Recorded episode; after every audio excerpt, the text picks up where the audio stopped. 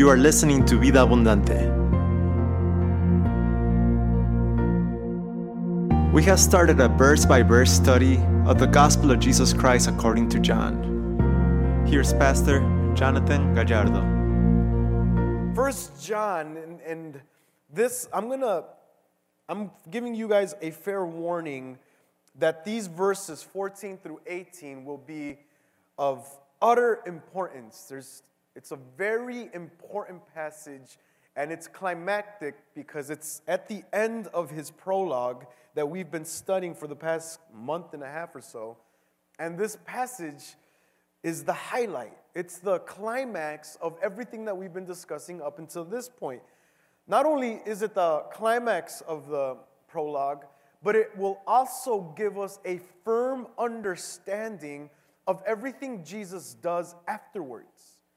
So once we begin to read the rest of the gospel, we'll understand it at a much deeper level because we'll, we'll understand the, the connections and the, and the Old Testament connections that John is doing within these couple of verses. So I want you to pay as much attention as possible today.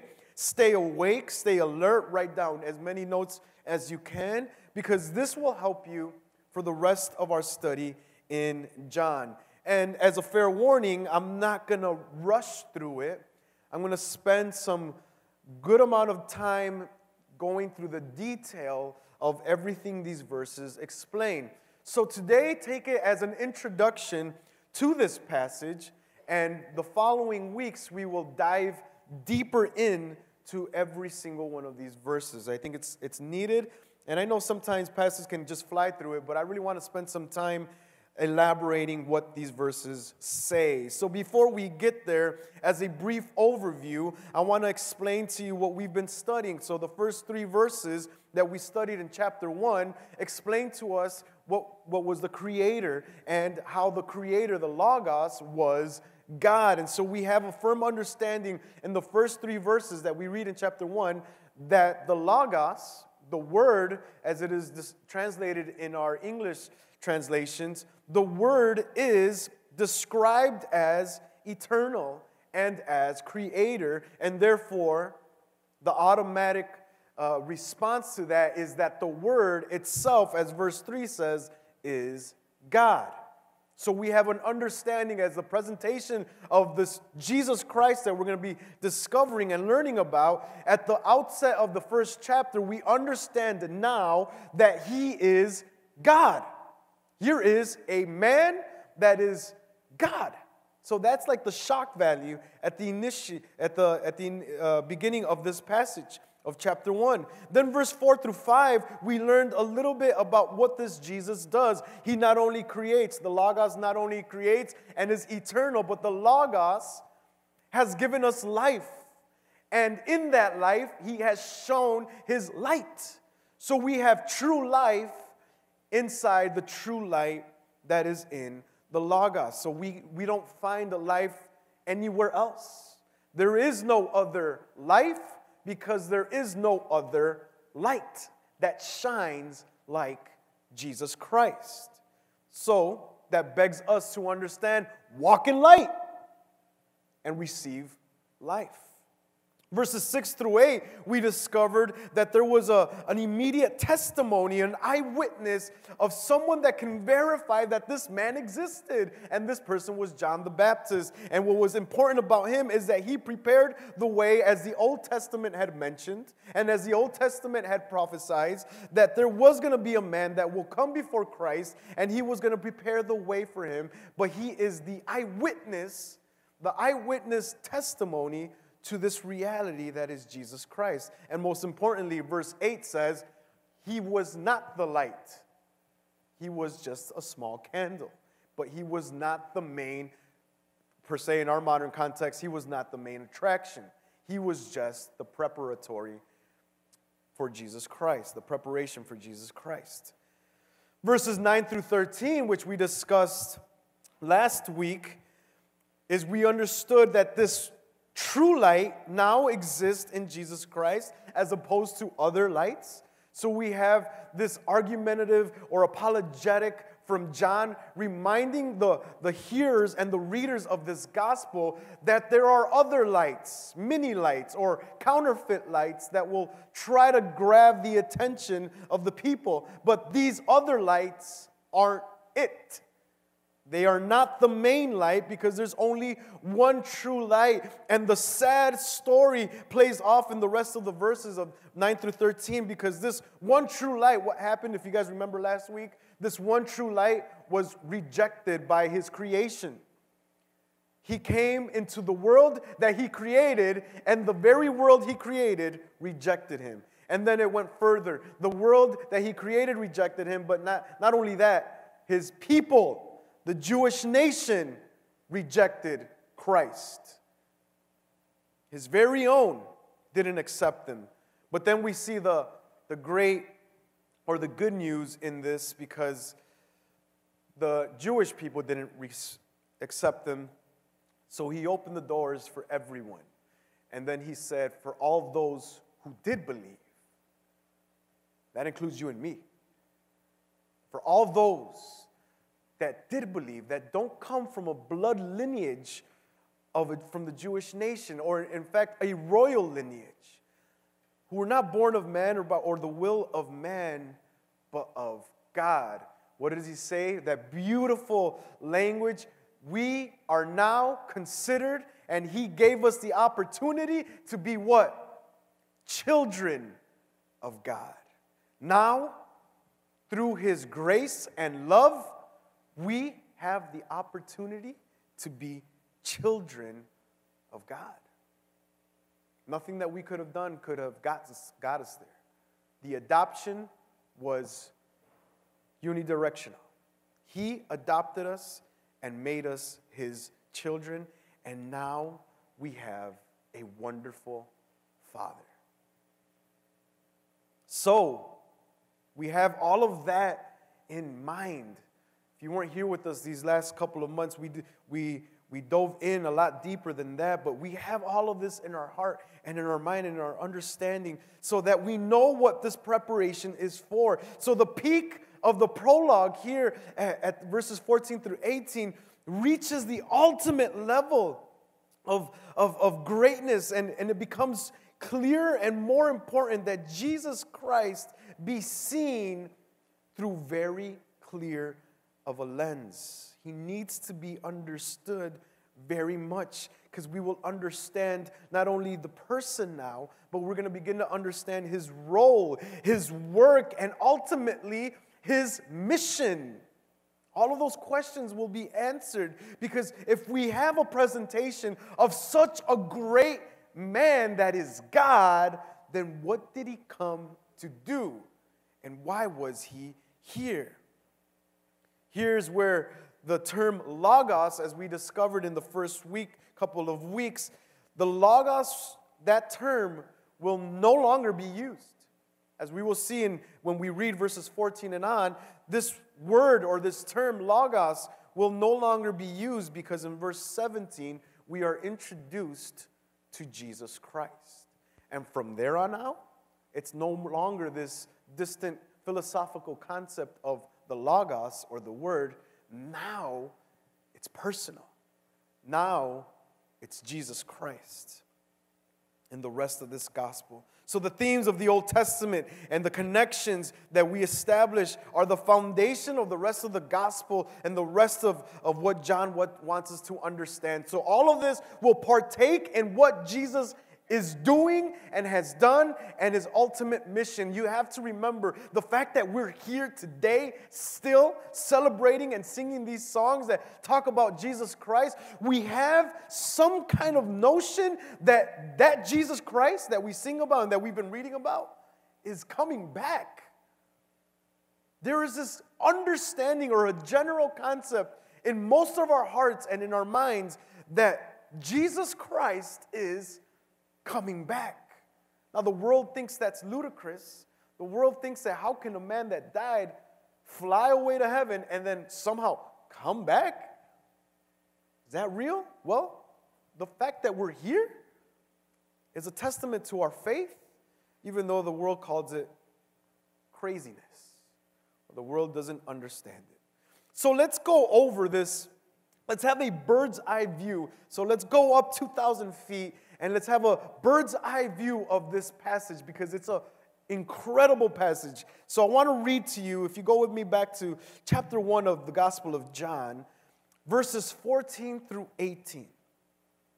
The Word of God says this And the Word became flesh and dwelt among us. And we have seen his glory, glory as of the only Son from the Father, full of grace and truth. John bore witness about him and cried out, This was the one whom I said, He who comes after me ranks before me, because he was before me. For from his fullness we have received grace upon grace. For the law was given through Moses, grace and truth came through Jesus Christ. There's that name. Verse 18 No one has ever seen God the only God who is at the Father's side. He has made him known. So you could sense the weight of this passage just by reading these words. And as we read at a bird's eye view, I'm going to ask you to highlight and circle some, some words that are very important. But let's go through this at a bird's eye view just so that you could feel the weight and then you could feel the, need to come back next Sunday and study it even more. So, as we begin to see at the beginning of verse 14, the word became flesh. Now, circle that or highlight that or underline that or, or make that pop out at you. So, whenever you read this later on in your life, you could remember what we talked about and what this means. This word becoming flesh, like I said, is the last time that the term logos or word will be used but it's giving us this transitional period. The word that we learned about in verses 1 through 8 as creator and as God is now transitioning in our understanding, at least, that that word now became flesh. So at the beginning of the verses in chapter 1, we have the word as God, which is a shock value in itself. And then now we have an even deeper shock value because that God is now taking up flesh, flesh and blood. That's even a bigger shock value, especially in the context of what this of when John is writing. When everyone thought in, in a Gnostic sense or in a Platonic sense that flesh and material was evil and that the gods were spiritual, the gods would never want to be material. The gods would never come down and, and become flesh. That's ludicrous. But God became flesh. This is the concept of what the theologians call the incarnation. And we're going to spend a lot of time on the incarnation. Christmas is coming around around the corner, and, and we're going to spend a lot of time trying to decipher that. The incarnation, this God becoming man, that's what it means. That the God of the universe is becoming a man. And it's not inheriting a body per se, but it's becoming flesh. And we'll, we'll dig into that a little bit more because this is a very important concept to get. You may have heard of the incarnation. You may have seen churches named incarnation, or there might be some in the Hispanic world, there's a lot of people that are named incarnation in Spanish. It's an interesting name for, for a daughter. But this concept of the incarnation must be understood and explained because it's simply God becoming man while not losing his divine nature. That's a simple way to say it. It's a little bit more difficult to understand it, but that's why we're here. We're going to describe this and, and, and try to get, a, even though we'll never understand the full mystery behind it, we'll get a little better grasp of what that means. This is another theological term. So we have a theological term the, in the incarnation, but we also have a big theological term in the hypostatic union or hypostasis, which generally means two essences in one person, or two essence in one substance, or two natures in one person. Now, that may be like, wait, what's going on here? Where, where, where did I come to? Uh, just This is the bird's eye view. We're not going to spend too much time describing these words yet, but I want you to be aware of what we're going to be talking about and what this means. This hypostatic union in Christ, we find God and we find Jesus. What does it mean to have a complete or a true man and a complete and a true God in one person? What does that mean? Have you ever tried to explain that to somebody else? You'd probably be like, uh, I don't know, something like God becoming man or like blends, or I, maybe you have, yourself have not been able to describe it, understand it, but that's why we're here. We're going to learn what this hypostatic union means because that means something for us. At the end of the day, we got to ask ourselves who's hanging on the cross? So, this hypostatic union will be understood. It's just generally means to stand under one. One essence, two substances in Christ, three substances in the Godhead God the Father, God the Son, and God the Holy Spirit. And then these understandings of what this entails in the person of Christ will get us to understand the continuity in the storyline of redemption. See, the fact that we have Christ entering the scene in the New Testament describes to us or fulfills an Old Testament narrative. There is a storyline, there is a plot line, there is a plan of redemption. Nothing is happening by coincidence, nothing is arbitrary. This isn't just like, well, this didn't work out, so let me try this. Oh, now let me try this plan. Oh, now let me try to figure this out. God isn't just like trying to figure things out on the fly like you and I do most of the time. God prepared this, God planned this, God is executing everything into place. This is God's will, and Christ is here to fulfill God's will. It's the ultimate storyline of redemption. I want you to highlight another word. We have this word flesh that we highlighted and underlined, um, but I also want you to underline the word dwelt. In verse 14, and the word became flesh and it dwelt among us. Or write it down. The Greek word here is incredible. It says eskeneusen, or coming from the word skeneo, which means to pitch a tent. Skeneo is the Greek word that translates the Hebrew word mishkan, which is the tent or the tabernacle. That's what they called it. And now the Greek translators, or John, is using this word to describe what Jesus is doing. So this God man becomes flesh, the word becomes flesh, and then what does it do? It dwells amongst us. It pitches its tent. That's why I read Exodus chapter 25 at the beginning of the service, because I wanted you to, to take note in the detail of the tabernacle, the materials being used, the type of materials being used in the detail. And then what I wanted you to get in reading that was God was giving these instructions to Moses, telling him what to do, how to do it, and how to collect it. And then at the end, in verse 8 of chapter 25, God tells Moses why he's going to do that. Because he says, I want to dwell amongst your people. In the Old Testament, we have a, a tent, a physical tent dwelling, a place, a location, a building per se. In the New Testament, we have God becoming flesh to dwell amongst us. This is Jesus Christ pitching his tent and establishing himself and his presence amongst his people. These connections uh, eh, between the Old Testament are even stronger, and it highlights even more the importance because in this dwelling, I want you to highlight another word. We have this word in verse 14 glory. If you keep reading, and the word became flesh and dwelt amongst us, and we have seen his glory.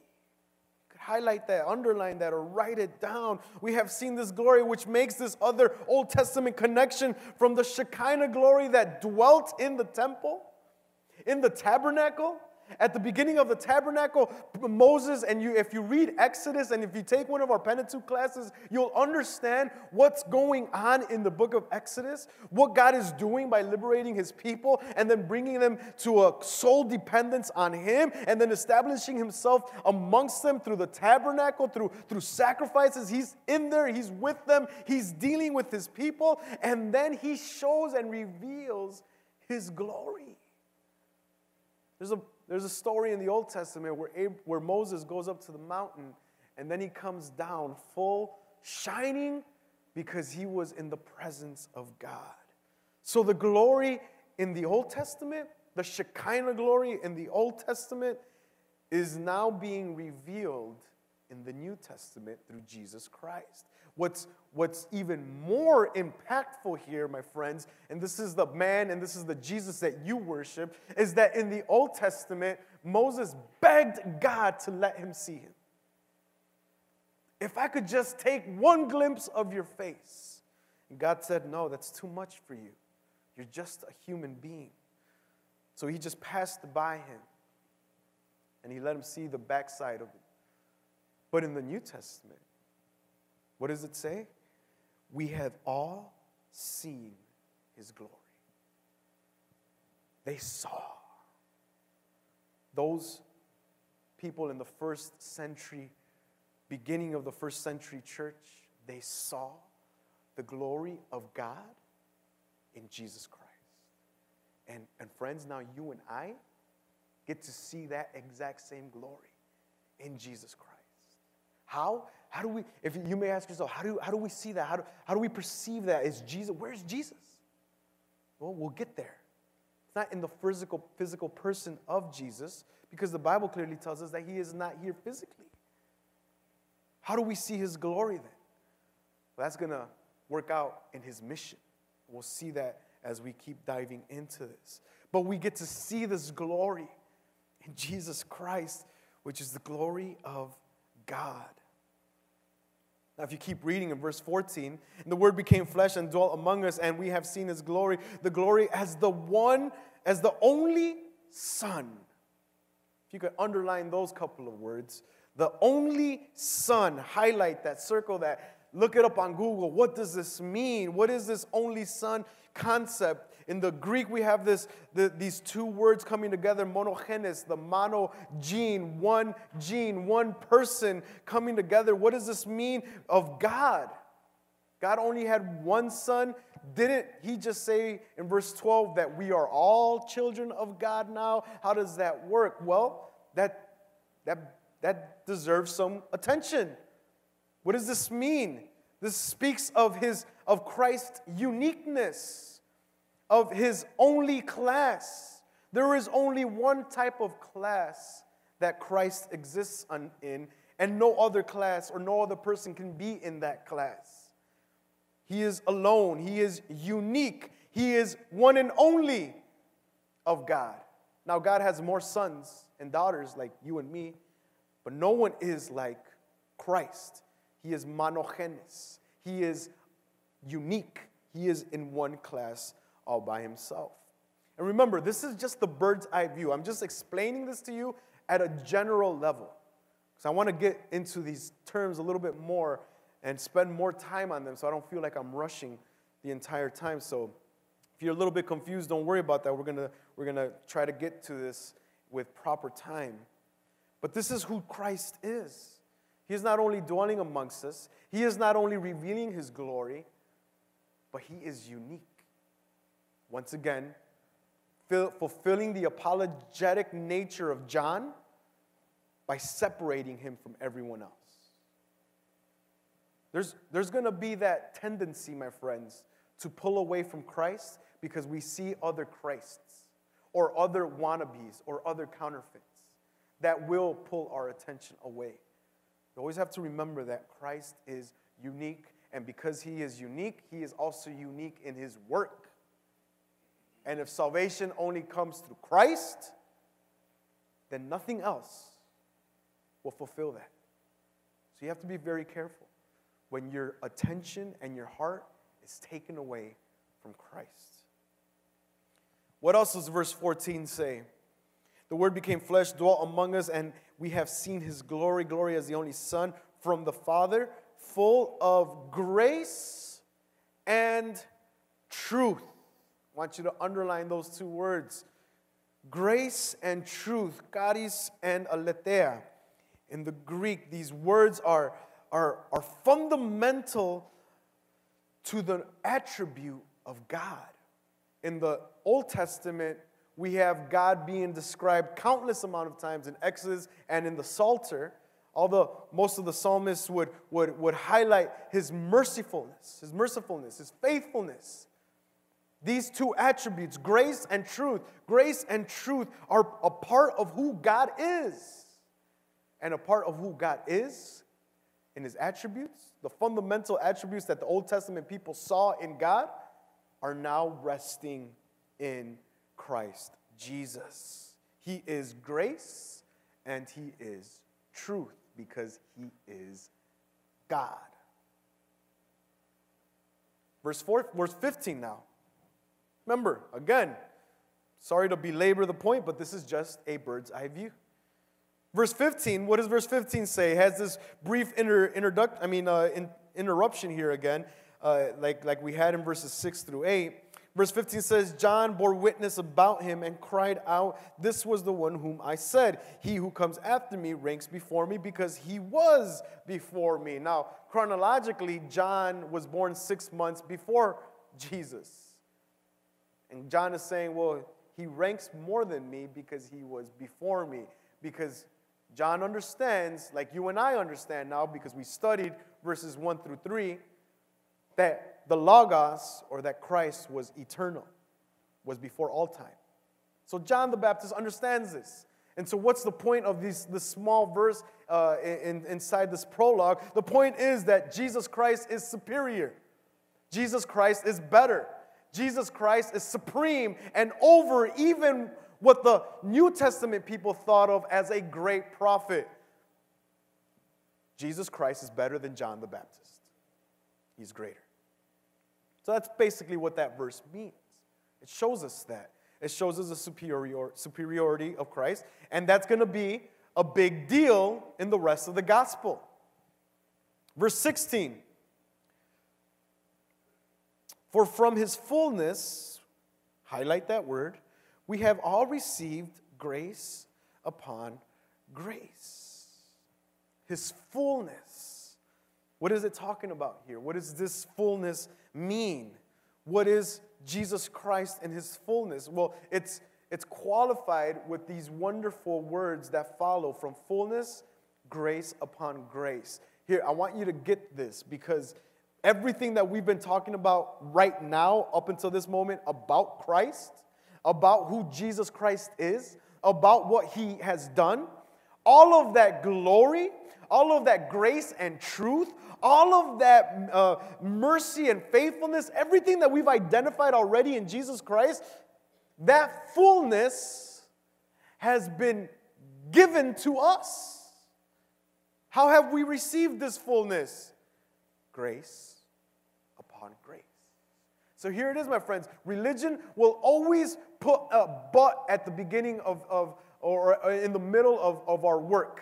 So we, we're, we're here, we're to worship God, but you got to do this. You have to accomplish this. You have to fulfill this. You have to do these laws.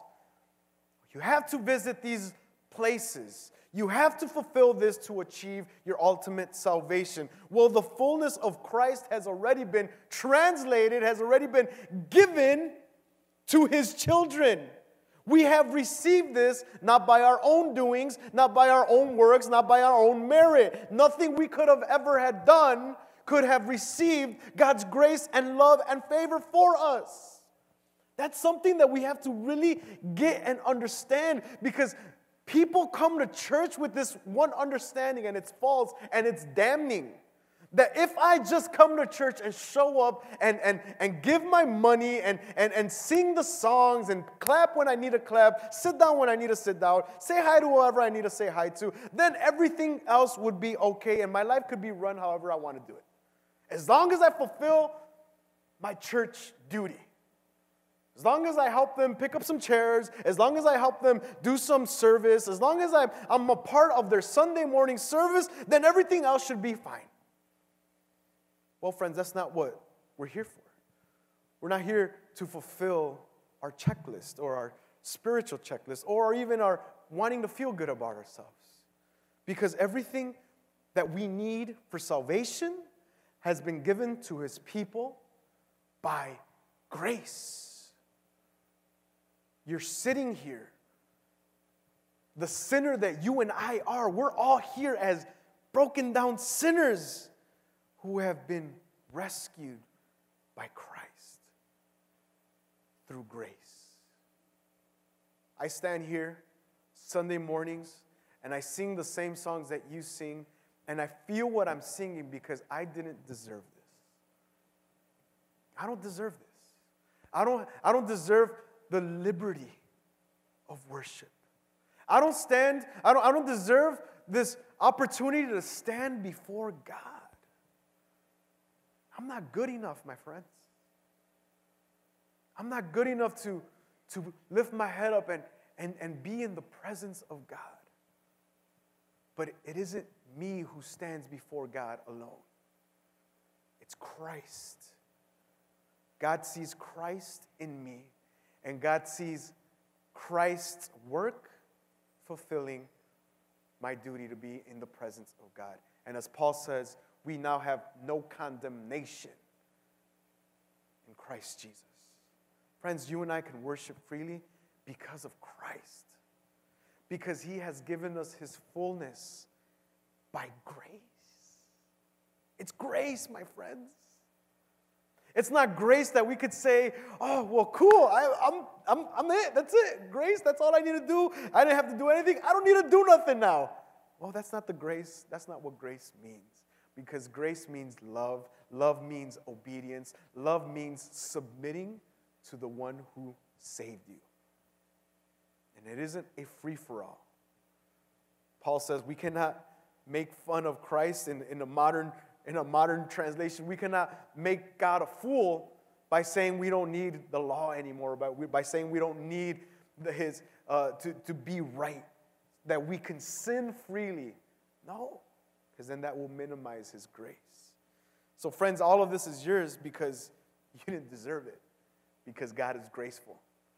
And now Jesus translates this fullness, this pleroma, to you by grace.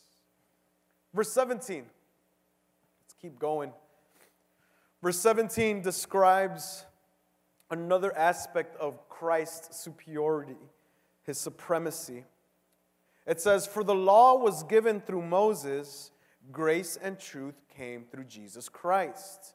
Here it is again, my friends. In verse 15, Christ is superior to, to John the Baptist and to any other prophet that existed or will exist. In verse 17, we have, first of all, the wonderful aspect that we get the name Jesus Christ for the first time in the gospel. And it's not just Jesus and it's not just Christ, it's both. It's the fulfillment, it's the Messiah. It's the anointed one who would come here to do his job in saving sinners. It's Jesus Christ. And he is greater than what? Well, first of all, he's greater than Moses because Moses only brought us the law.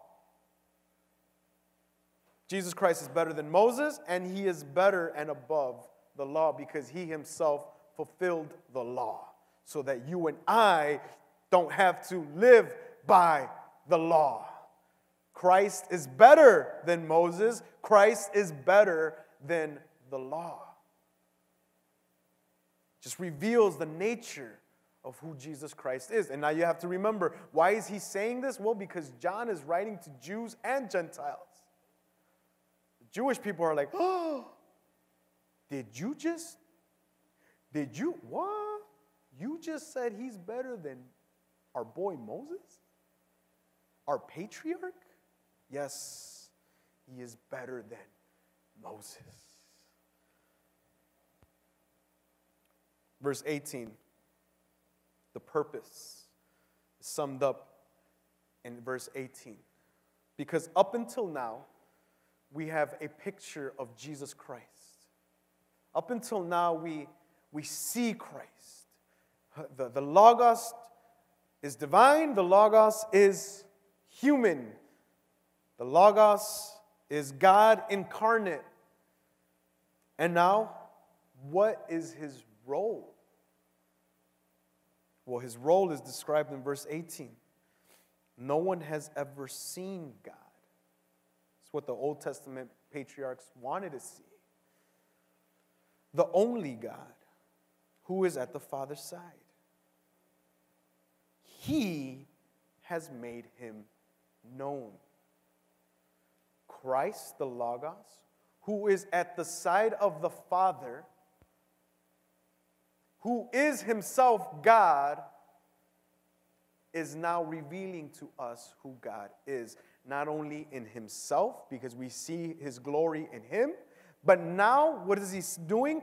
This, this word right here, he has made him known, is the word that we get for our modern understanding of preaching, exegesis, explanation, a profound explanation of the text. So, what is Christ doing? Christ now is explaining to us the Father. Christ is explaining God to us.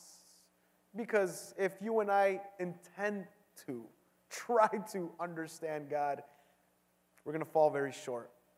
Paul himself says in Romans chapter 12, all the depths and the glories of the mercies of God. Like, who can ever understand them? God does stuff that we will not understand, and that's why we need Jesus. He's explaining the Father to us, and He's making Him known. That sums up the role of Christ.